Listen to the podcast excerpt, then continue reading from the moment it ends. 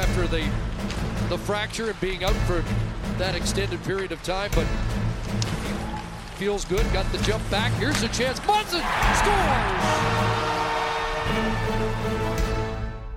You're listening to All the Kings Men, the official podcast of the Los Angeles Kings. Here's your host, Jesse Cohen.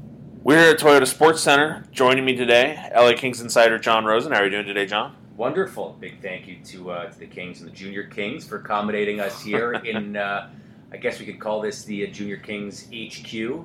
That's not what it's called. But Well, why not? yeah, why not? And uh, the, the fans have been clamoring for him, demanding him, constantly asking me when he'll be back on the podcast. My second favorite hockey buddy, Pumpernickel. How you doing today, Pumper? Doing great, Jesse. I can't help but notice this account on eBay, JC Kings Podcast, has 85 Tyler Toffoli bobbleheads for sale. I did find another one this morning.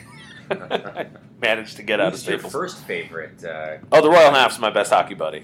I'd be insulted if I were you. I mean, that's, Well, I'm, I'm just, it's better to be in the top five than the top 100 like you, John. I moved up. now, uh, now, John, uh, your title of LA Kings Insider comes with a bit of an asterisk this week, um, does it not? Uh, yeah, uh, I shared it uh, over the weekend, but I'm going to be going away for a couple days. I'm going to be gone Thursday and Friday. There will be uh, no blogging from me on the site. Uh, I'm going to Madison, Wisconsin. I'm going to call the uh, really exciting college hockey game. University of Wisconsin hosting Notre Dame. Notre Dame has won 11 games in a row. They're ranked third in the country. Their coach, Jeff Jackson, actually coached Dustin Brown with the Guelph Storm uh, just over a, a little bit, about a decade and a half ago.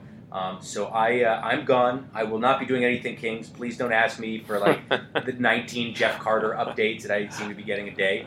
Uh, I'll have another update for Carter and you in a little bit, but uh, more importantly than that, we are ceding control of the blog to, to Pumpernickel. Am I not allowed to say your name? I think I am now. No, okay. I'll bleep it out, don't worry. Okay, okay, hold on. I'll start. Okay. No, no, I'll believe it. I'll believe it. I'll believe it. Okay. This is great. No, John, it's, you know, if you wanted to get fired and get that severance, it's a great way to do it. I, you know, I do have a couple of questions because I, I have followed you on Twitter uh, for about two weeks now, and um, you know, I, I just wanted to bring something up from the game against Minnesota. Uh, just one screen grab that you brought up. You know, you kind of put blocks, number blocks around the fact that Anze Kopitar uh, has played 869 games, has 269 goals, and 769 career points, and he used hashtag nice three times. Is it that type of content that we should be expecting for LA Kings Insider? Well, see, John, the, the thing was last night when Kopitar assisted on Gaborik's 400th goal, there was a lot of attention paid to his 500th career assist. I want to make sure fans knew his other stats and how nice they actually were. They were nice. Whatever you are inferring is inappropriate. I want to know, though, John, about your upcoming opportunity. Will we be able to ask you about the uh, hashtag fight an Irish goalie tweet off? Oh uh, no, there's no controversy there. No. Uh, Cale Morris will be in net uh, for the Fighting Irish. He's a guy who's filled in now, not filled in, but he's you know he was back up to Cal Petersen last year now with the Kings or in Ontario, uh, and he's been probably among the very best goaltenders in all of college hockey this year. So no Fighting Irish goalie tweet off. Uh, they will have a morning skate, uh, and uh, that's all. It'll be fun, and, and it's amazing that the Kings uh, provided this opportunity. There will be a couple more opportunities I'll be sharing at a later point uh, in the second half of the season.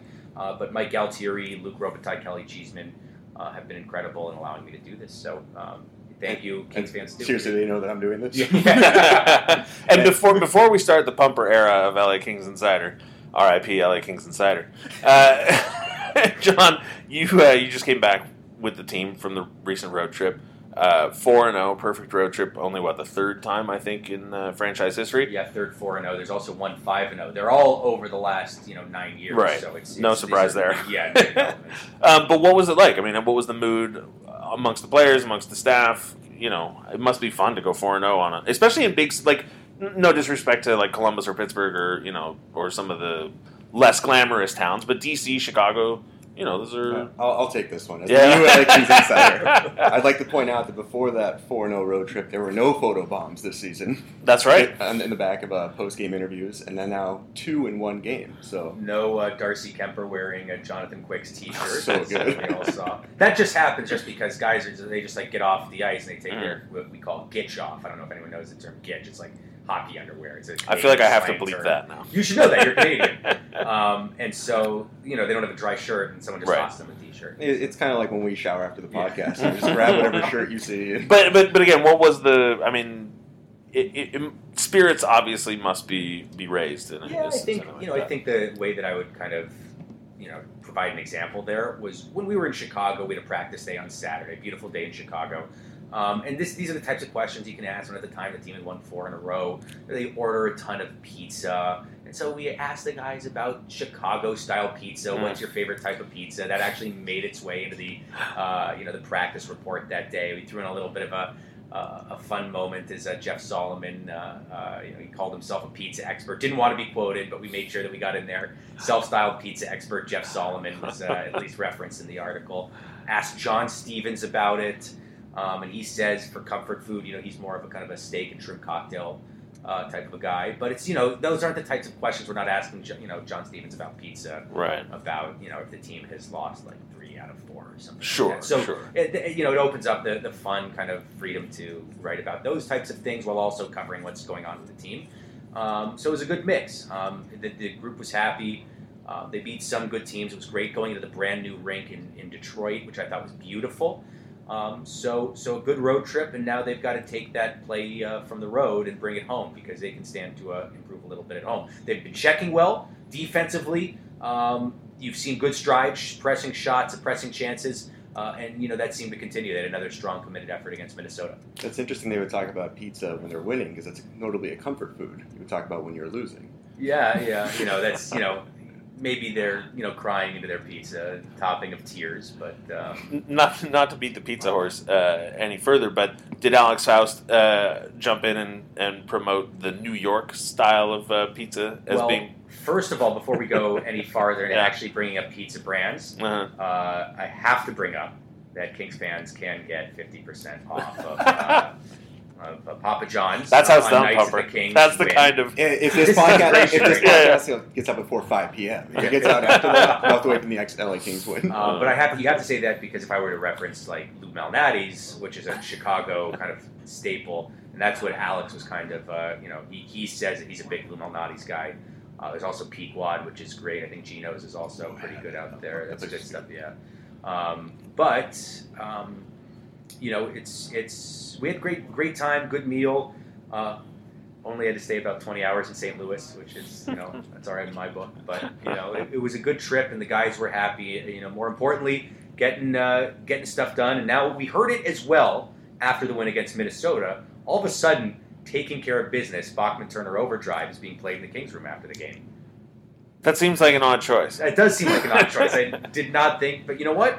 They're they've been taking care of business, and that's you know that's what kind of they've been celebrating with after uh, some recent wins. I mean, things just repeat themselves, right? New generation finds an old song and they just keep going with it. it is a classic. Personally, I thought they would have gone with like Bjork's hyper ballad or something like that, more esoteric. But I also don't know. What I've I'm no, I literally, yeah, I've literally never heard that song. Um, let's talk about um, taking care of business. Let's talk about prospect business because uh, some draft, some some news out of draft, out of uh, recent Kings draft choices. Uh, yeah, Gabe Vilardi um, is uh, back with the Windsor Spitfires. He has been cleared for contact by the LA Kings.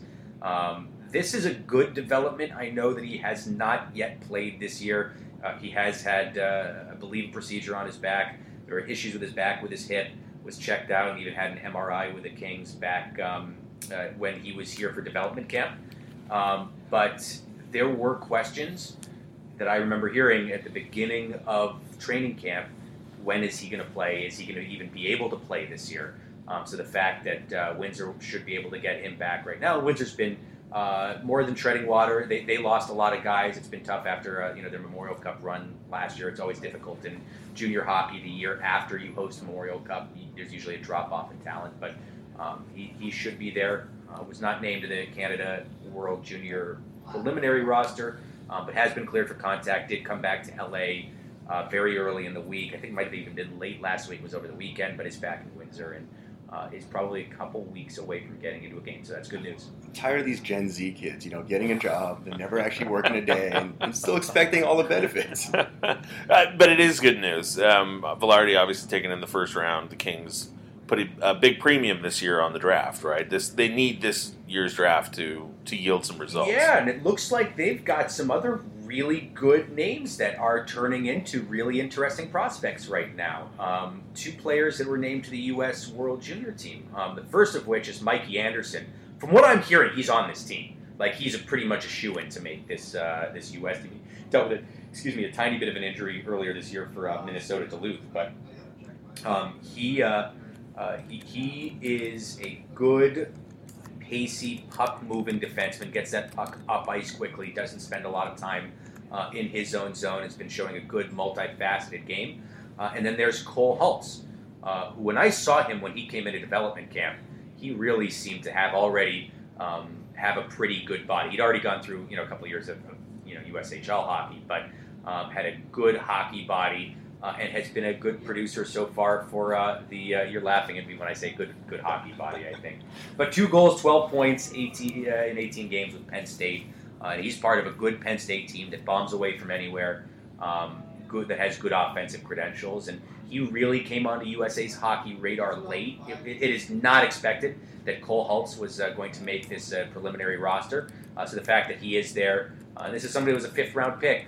these are these are guys that are looking right now like they're uh, overplaying their draft spot just a little bit.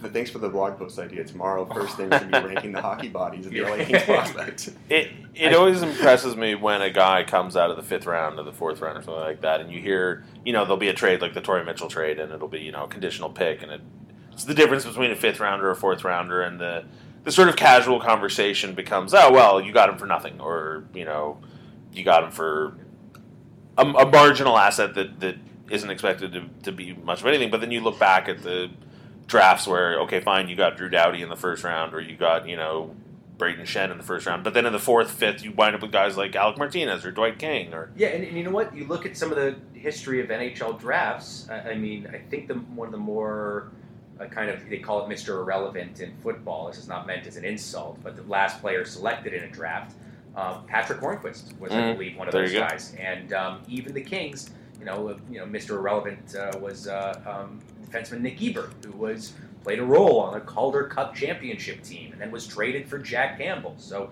there is value in every single draft pick, and the Kings have done a good job uh, uh of once they get those guys, of finding guys that, that that what they're looking for, and then really doing a good job developing developing them and giving them that opportunity to uh, to play pro. I love when Jesse takes these controversial stances, though, of saying he's impressed when lower round draft picks pan out and do well. what I mean to say is, I think it's easy to overlook the importance of these. You know, you think so much attention is paid to that first round. But I mean, just flipping. Oh, through. I skipped that first day. I only watched the second day of the draft. Well, I, you know, it was funny because we went back and looked at the 2000 draft because that's when Marian Gaborik was taken third overall by Minnesota. Uh, and the Kings actually got some pretty good usage of their first four picks in that draft. Only two of them really did anything for the team, but in their first round, they, they took um, uh, Alex Frolov, and in the fourth round, they took Lubomir Visnovsky that year. Then you had, like, in the second round, they took Andreas Lilja, who did not have an extensive career with the Kings, but did, did get in with the, the Red Wings and played over 500 games in the NHL. And then there was like Yanick Lehoux, who was also sandwiched in there too. Wow, Yannick yeah. Dip, dip, dipping With an X at the end of his last name. Yeah, I remember yeah. Yanick Lehoux. Wow, that was a that was a deep pull. The next 45 minutes of this pod are going to be about Yannick. Pretty much. Really well prepared. No, but I mean, look, Jonny Brodzinski, a fifth round pick, uh, Jordan Nolan, a seventh round pick, you know, uh, Loktionov, a fifth round pick there's the, you build value in your franchise by by converting these these deep picks. No so. doubt, no doubt. I just had no idea the Kings had a team before 2012. So. that's what. As far as I know, that's true because that's when I met you. So. um, so let's talk about the current team and let's talk about uh, my well, I don't want to say favorite player, but a player that I'm fond of defending vehemently on social media, and that's Tanner Pearson. Because um, there was a quote that you had in one of your columns, John, from from Coach Stevens um, about Tanner Pearson, he said, I don't have the raw numbers, but there are lots of games where we came out of those games and Tanner and say, You're getting all the looks. We'd like to see him finish on those looks, but I think he has been getting chances. And he goes on to talk about uh, some of the better things that Pearson does. He's on pace to have uh, to equal his best offensive output. Uh, obviously, heavier on assists than in goals in past years, but obviously, they're not looking to him this year. You know, nobody's going to complain about more goals. but it seems to me that since Carter's gone down, his role has slightly shifted. He's playing a, a, a more of a uh, playmaker, um, forechecker role on that line. Uh, what about his game has sort of defined the the team in general? You know, I go back. I think the more representative goal of what he's been able to do uh, this year was, uh, I believe it was Toffoli's goal in Montreal, the slap shot uh, on Carey Price from the right uh, right circle, where that goal was set up when Pearson won a battle and just just rubbed the guy out along the boards and freed up a lot of space for Tyler Toffoli. So it, it's those types of, of, of plays that he's known for. I mean, the discussion actually began with a really interesting question from Daryl Evans at, uh, at the morning skate back on Tuesday. He was asking on whether other aspects of his game are overlooked because he's not scoring. Um, and John Stevens, in the context of the answer, he said he's one of those guys that when goals go in the net, and if you go back and look, he won a board battle and chipped the puck out of the zone, or he got in on the forecheck and got a play stopped up, as he said. I think he does a lot of the yeoman's work that leads to a lot of offense, and I think that's why he fits well with Tyler because Tyler usually puts himself in position on those pucks that get turned over, so he can do something with them. Um, so right now, what we're just seeing is is that line is scoring, and Tyler is getting the majority of the goals on that line. Um, you know, I, I don't think it's any instance where we have to really go and approach Tanner at this point because his game seems to be fine. I say we go do it right now. Let's go find him. I, I know where his car is parked. Tanner, talk about why you're not scoring goals. Um, yeah, but you know, it's it's it always comes back to when you ask players this: if, if are you still getting the looks? Are you still getting shots off? He should be due for a really big rebound because he's not hurt and he's always been a high shooting percentage guy. Um, I always believe in the law of averages and the law of shooting percentage that what goes up must come down, what goes down must come up. Um, so, you know, when you're still young, when you're that age, and you're not dealing with any injuries, that, that he should be expected to uh, progress back up to the means. So, uh, expect uh, a pretty good second half from him. Uh, and again, even when he's not scoring, he's still doing some pretty pretty good things. But again, you look at it right now: four goals in the season, and, and the team could use more than that. But on the other hand, hey, the team has averaged better than half a goal per game more than last year. So that team wise, they're playing a strong game. Yeah, the the trio of Pearson, Kempe, Toffoli, and I know they don't play together all the time, but um, three young guys who the Kings really need a lot out of. the Carter triplets, as The- I'm the- yeah, decided to start calling them. But the three of them, you know, they've scored uh, 27 goals, and they're aver- and combined they're shooting 13.1 percent, and that's including Tanner Pearson shooting 5.9 percent. So Which, like John Yeah, said, will for will rebound. yeah. which which means that you know Pearson's going to score six goals the entire year, and and Kempe's going to score 50. Yeah. Uh, and and I also think it shouldn't be overlooked. Pearson currently leading the team in uh, in Corsi percentage for Yeah, whatever yeah, that's abs- good point. That's I remember, And German Shepherds. That's right.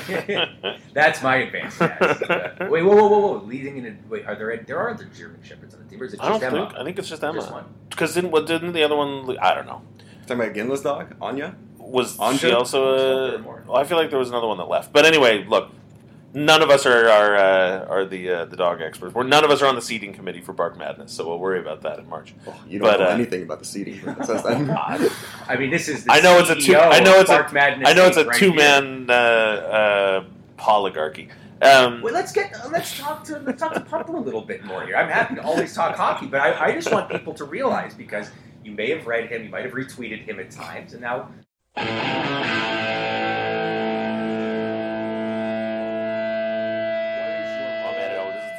Oh this is, the longest I'm bleep. This is the longest yeah, bleep in bleep that. everything that I've ever said here. what are what are the things that you've worked on? John, I'm a part-time writer for LAKings.com. I am up in the press box. I uh, Jesse banned me from the podcast. The the ban just lifted the 18 months, just because I stole his pie one time.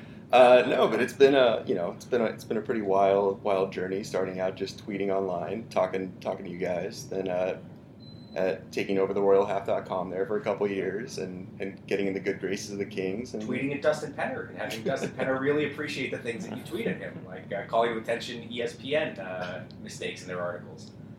Uh, and yeah, no, it's just it's been great getting that the access by just making more friends within the Kings and being able to do like more funny things that you guys see on LAKings.com. It doesn't always have my name on it, but it's it's been really cool to work with everyone. This is something that I, I am always impressed with because the Kings have been a digital media team that has influenced a lot of other digital media teams across sports, and this was something that you're now a part of, and Pat Donahue has had a bit of big impact in. And before Pat, Dewayne Hankins, uh, and they've always had the backing of people like you know Kelly Cheeseman, Mike Altieri, and, and Luke obviously too. So just in terms of how it's evolving right now, because these media practices they don't stay static. You know, how do you see kind of what the team is looking to do and getting its message, getting its voice out now compared to maybe what it was three or four years ago, and obviously how different it is from probably you know ten years ago. I mean, just everyone's just trying trying to stay relevant with the Golden Knights. They they just do everything absolutely perfectly. A plus tweets, A plus content. And it's you know, it's it, it's like we're just drowning now and just trying to swim to the top and just catch catch what they're doing over there.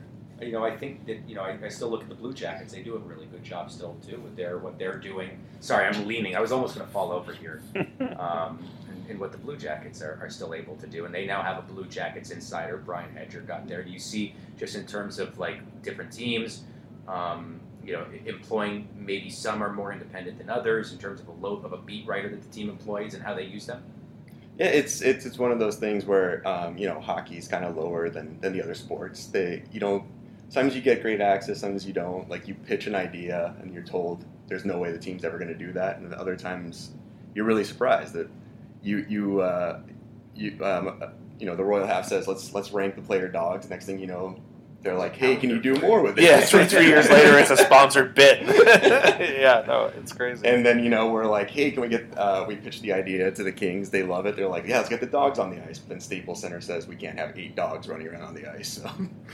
You know, I think it, it manifests itself in the broadcast too, where you see. I think Alex has done a wonderful job, and you even saw that you know early in the year the, the agita, you know, kind of discussion where he used the term agita. Oh, Jim I Fox missed didn't that know, totally. Didn't didn't know what agita was at the time.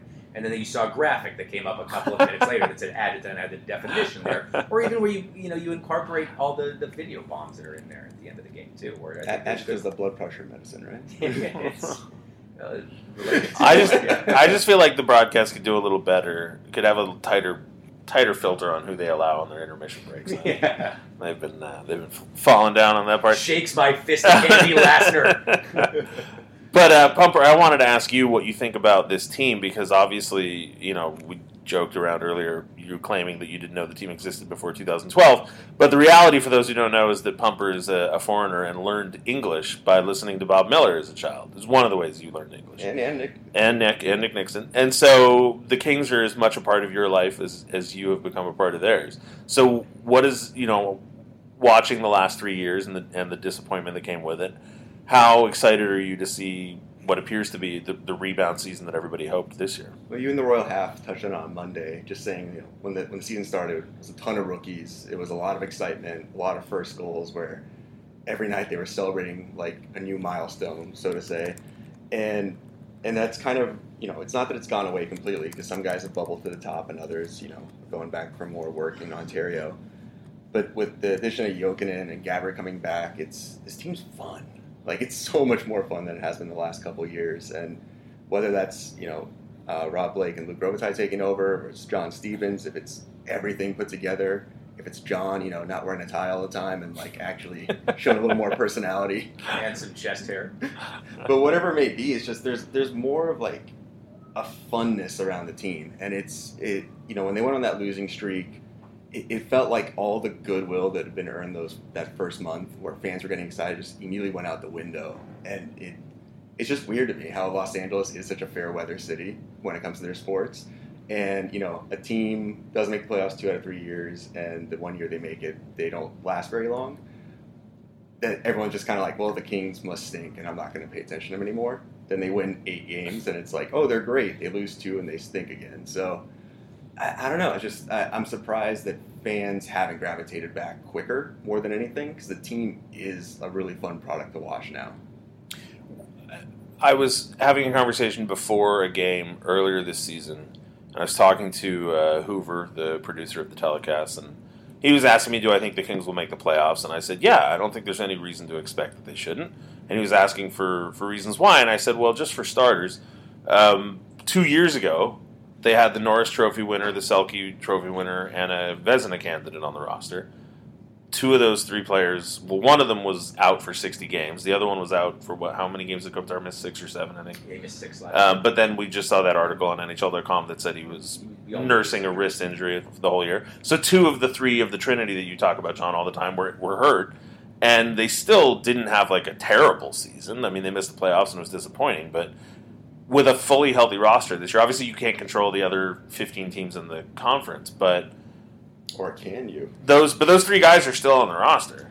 Um, yeah, I mean, for the team to make the playoffs, and you know, I, the the front office knew that a number of things would have to line up one after another and be correct.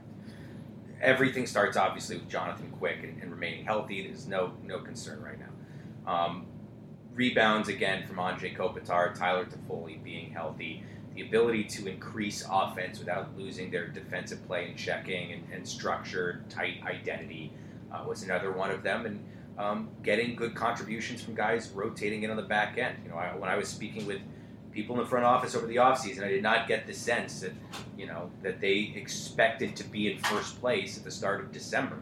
Uh, but this is what's happening because a lot of every single one of these questions are, is coming up positive. I mean, the fact that like Dustin Brown being a near point a game player was not something that was even really part of the Oh, I mean, he was a that they were huge free, free agent acquisition over the offseason. if the Kings had him on the roster the last three years, they would have been great. Um, I feel like I have to bleep that now. Why? He's a completely different player. no, he a- it's not a absolutely is. No, no, look, we've been saying it all week. You're right. He's become. I don't even. Know, I don't even know what the comparison is, but you know, it's just adding that caliber of a player to the roster Yeah. and just seeing how much fun he had, like that Gaborik uh, Kopitar two on one goal yesterday, where Brown wasn't in the play whatsoever. Got the assist because he sent the puck up, but. You know, in the past, you just see him kind of celebrate, skate to Right. the pile, but he just jumps right into the bench, like acting like he did everything. I mean, he kind. But but the point is though is that you see like just actual like fun emotion from him on the ice. Where in the past you just not that he looked nervous or anything, but you didn't see this. So I, I just want to focus on that play really quickly. To this is just a a, a, a uh, Yeah, draw the play out for people listening. Well, no, I just want to. I want to address something that Alex Faust said last night, and and something that I noticed while watching the highlight when I got home that I didn't notice live, and, and this is a, a sidebar to the conversation we're having. But Faust talked about one of the things that surprised him, and and I've, we hear this from everybody who joins the organization. We heard it when Lombardi joined, Sutter joined. They're always surprised at how the fans are passionate and knowledgeable more than what they expected. And what I noticed watching the highlight of that play is when Kopitar and Gaborik hit the red line uh, you could hear all of a sudden the crowd. There was a an inhalation, a gasp, and a, and a and a and they start cheering as Gaborik and Kopitar hit the, the red line. Then they get to the blue line, and the crowd gets progressively louder as the two of them get closer to the net.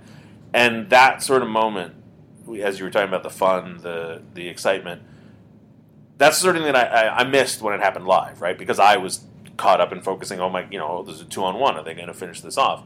But then going back and watching the replay when I got home, like I said, hearing the crowd build and crescendo to the moment they finally score, that was that was just one of those little moments that really that stood out for me, and, and I'm glad I went back and watched Yeah. the replay now. No, it, it's uh, uh, since Rosen already name dropped him, but uh, I talked to Pat Donahue in the press box about it a few a few weeks ago, and it was you know in the past if the Kings went down two nothing or two one going into the third, it's like everyone in the press row kind of start like packing their stuff up, like this game's kind of over, Right.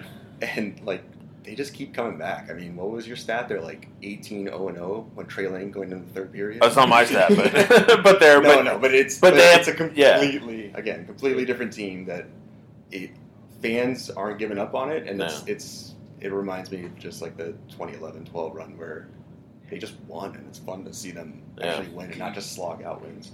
People were saying this about like what was a Kings Wild game for like the first two periods. In- Oh, in early oh, December. That's the point. That's the point. Yeah. It's like because I, you know, the Wild have been a good team and, and the Kings have been a good team, but when these two teams match up against each other, there are a couple Yeah. other teams that maybe you can throw in there too. When they when they when any consortium of these teams may meet, um, that it's a uh, it, it's not the best hockey. I was No. talking with Christian Folin about this too, and he was talking about how Just the name There's drop. some- Yeah. okay. I was talking about.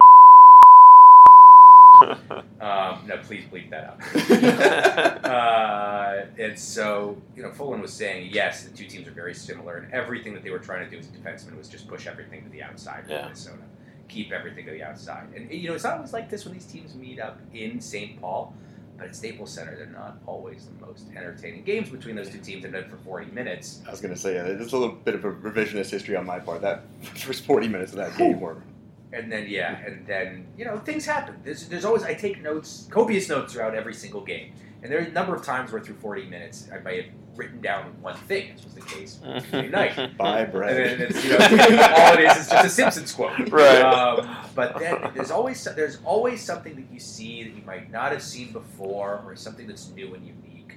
Um, and that's again why we all love sports because it doesn't matter what day it is. It doesn't matter if you're playing the Sharks in Game Seven or if you're playing a Thursday night game against the Ottawa Senators in December. There's always going to be something that you didn't see before and that you didn't know.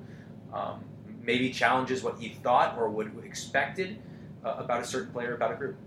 So let's talk about the team in general because there was a stat that I stumbled on uh, quite by accident. I, I mentioned it last night in the post game, but I'll uh, I'll re- go into it a little bit deeper um, on this episode, and that is giveaways and takeaways.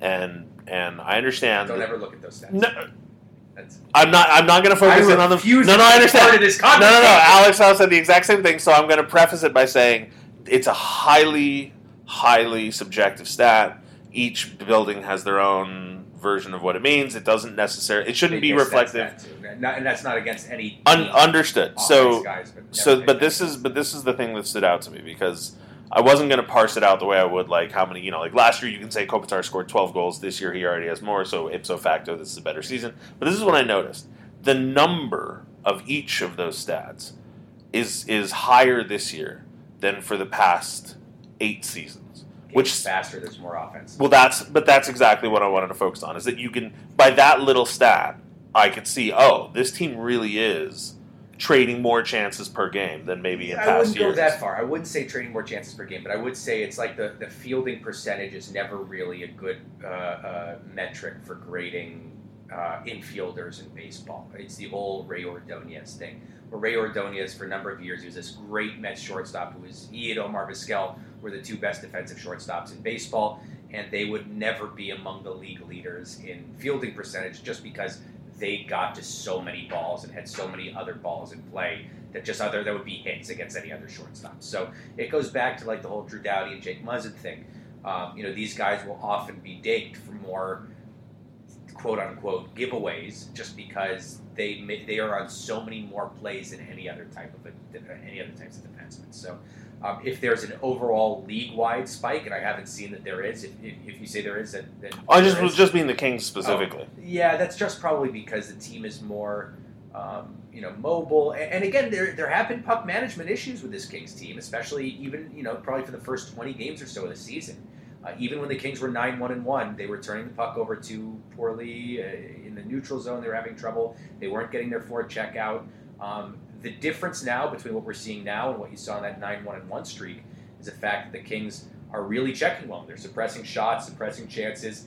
Uh, what they did against the Blackhawks, especially in the first and third periods, and then what they did pretty much throughout the entirety of that Minnesota game, and especially in that third period again. Um, they're playing their game, they're getting their team game going, they're checking well, and it's back to that more familiar King style of, of suppressing offense. Uh, whereas that wasn't there, and they were just getting bailed out by Jonathan Quick that first month of the season. The fans love when we suppress offense. Yeah. Well, but that's why it stood out. That's I mean, there was a game earlier this season where um, I saw Andreoff and I'm sorry, fans, you've heard me harp on this point five times now, but there was the Andreoff Shore Lewis line was out there, and they were flying back and forth. You know, I think in one shift they may have skated the length of the ice three or four times. I mean, and and I was stunned because that to me that's not a line that I think of as being you know, playing that sort of high energy back and forth game all the time. I think of that line as a more defensive line, you know, pinning the other team in their zone, cycling, holding onto the puck, etc. And so when I stumbled onto this stat where, you know, like the giveaways are 313 already at this point in the season, which puts them on pace for somewhere in the high 800s, which is would be the most they've had since 2009-10.